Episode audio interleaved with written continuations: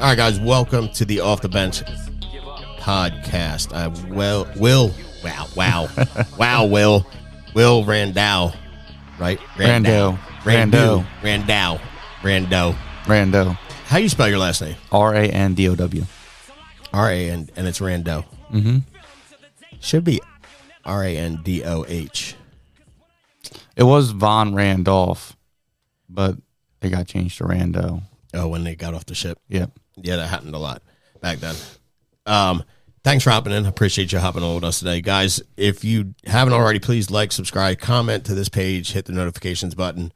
Um, Will, how long you been here now? Uh, since October of last month. October of last year. I mean, last year, yeah. Um, and how long have you been coming to the office? Regularly since January. Since January. Okay. Um,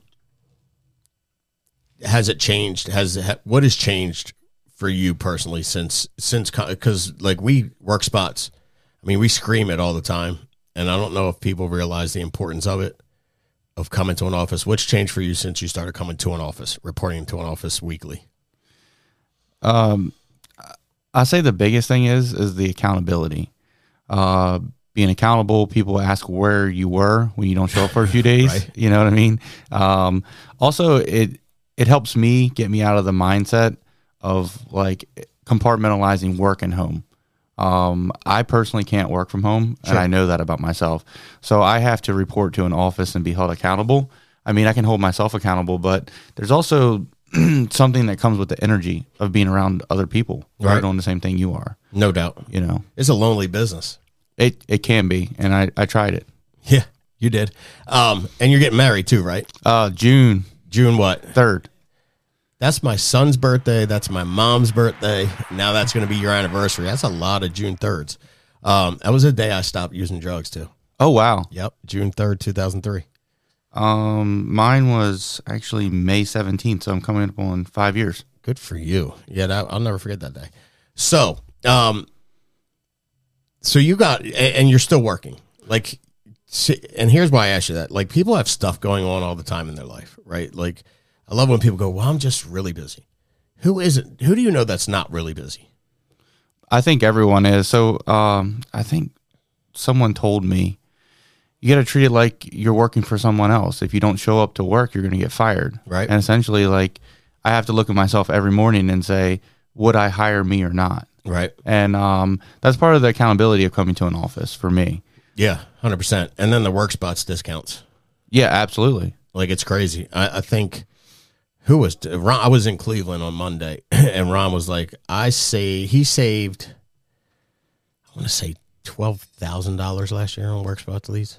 Twelve grand on the discounts. And it costs twelve hundred bucks a year because it's hundred bucks a month. Yeah, correct. I mean, it's just it's a no brainer. So, um, but so a lot of things have eh, you know, you and you're new. You've never sold insurance prior to this, right? No, I'm not. And I always, when people come in, I tell them the, the most important things you need to get good at are managing your schedule, managing your lead flow, and being good on the phones, right?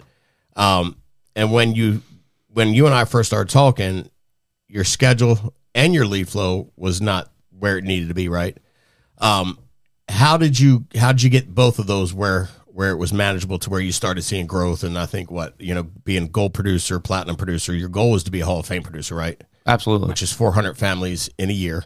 Um, but where, and you said in the last two weeks, you've, you've already helped what, 16, 17 families? yeah, somewhere around there. Perfect. So can you explain to everybody how you made that transition? What, what helped you, what helps you get your lead flow right? Um, minus just going in and buying them in the CRM. And then what helps you get your schedule right? So schedule definitely is reporting to an office. That's probably the biggest thing that helped get that right, and the accountability from other people, uh, because like you said, it is a lonely business. And uh, as far as lead flow goes, I don't know. Well, you know that I'm not scared to spend money Right. on leads. So what I did is I just kept trying different sources. You know, try some BPLs here, or you know, aged CRM leads here or internet leads there, and uh, just kept working with it. And it's still evolving for me. Um, so I'm still trying to fine tune that. But I'd say that was probably the biggest thing is not being scared to spend the money to pay for the leads because if you spend a thousand bucks in leads, right, you know you're going to at least get one help one family. And if you help one family, you got your money back, and then that was a learning experience. So you didn't technically lose any money, but Right. you learned a lot of knowledge. You got you gained a lot from that.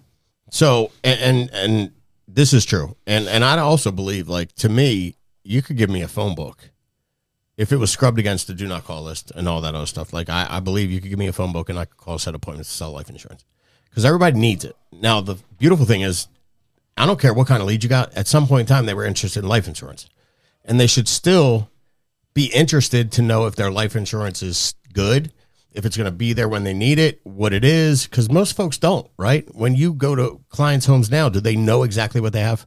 Absolutely not. Right.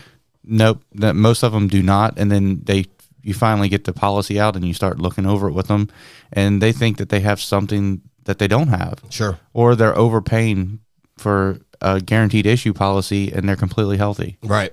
And, and that's a that that's what happens 90% of the time, right? So our job is to just get in front of these people and make sure that what they have is what they think they have. As far as the schedule goes, I do agree with you the accountability of being in an office, but when when we sat down, you had planned out like 3 or 4 months right Yeah. in front of me, right? Yep. I so I all that I did is I just went to Staples and bought a yearly planner, and uh, you know, just wrote in there work day, you know, or run day, dial day, run day or dial day, and that became my work schedule. Um, that I that I try to stick to to the best of my ability because I used to uh, I used to work for Amtrak and there that's very very strict and very scheduled. Right. If you're a minute late, you might as well not show up to work because they send you home. Wow. Um, so I came from that background, like minute by minute, Sure. you know. So I I, I kind of have that mindset, and I know that that's how I have to treat this in order to, be successful. Can you imagine if folks treated this like that? Like seriously, like minute by if you show up a minute late, you might as well not even come in. They're going to send you home. Yeah, I'm, absolutely.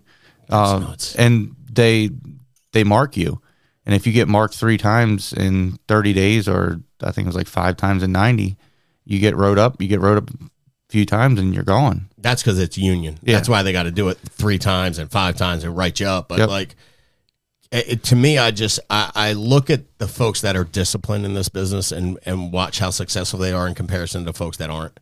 And that's usually that's why I said it, it falls in. The, if you're struggling, it falls into one of the three categories: either your schedule, your leads, or your phone script. Because once you get home, it's not complicated, right?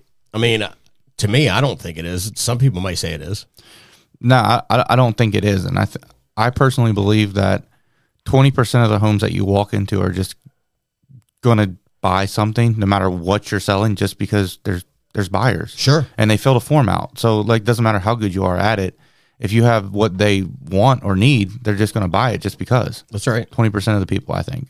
and you and I have talked plenty of times when you're in the home and when you're at home, and and I think you know you may not like how I answer you a lot, but a lot of it's it's it's on purpose. Like when you call and go, I want to. I didn't write this one. Why didn't I write it? Like there's usually not many reasons other than two or three why you didn't write it. And what you know, the reasons are they didn't like you, they didn't trust you, they couldn't afford it, and you didn't show the value. And it's like I think there's a lot there's a lot to to to you figuring it out without somebody showing you tricks or techniques. Does that make sense? Yeah, I, I think that. Well, one of the things that I was told is you have to run your first hundred appointments, Mm-hmm. right? And the quicker you do that, the the faster you get through cutting your teeth or whatever you want to call it.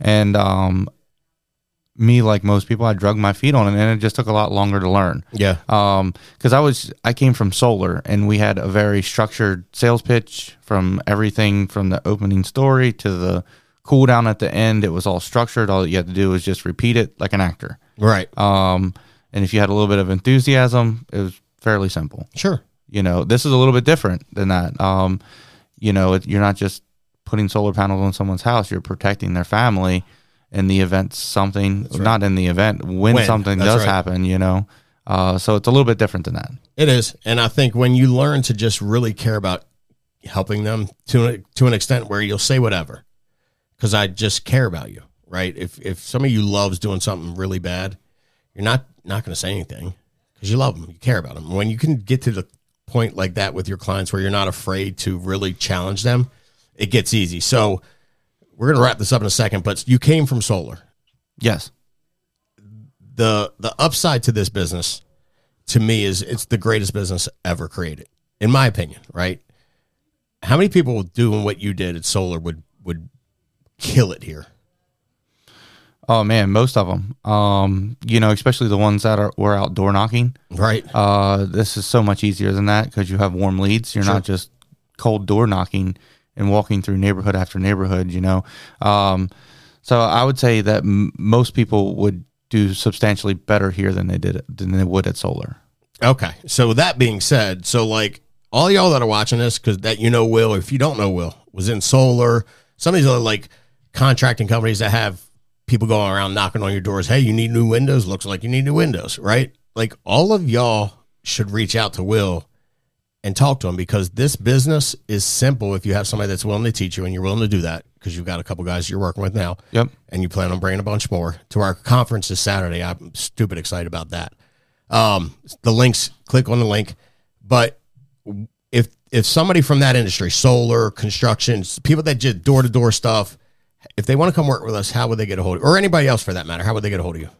Uh, you could always reach out to me um, uh, through my email. It's w rando r a n d o w 0803 at gmail.com. Uh, that's the easiest way to get a hold of me.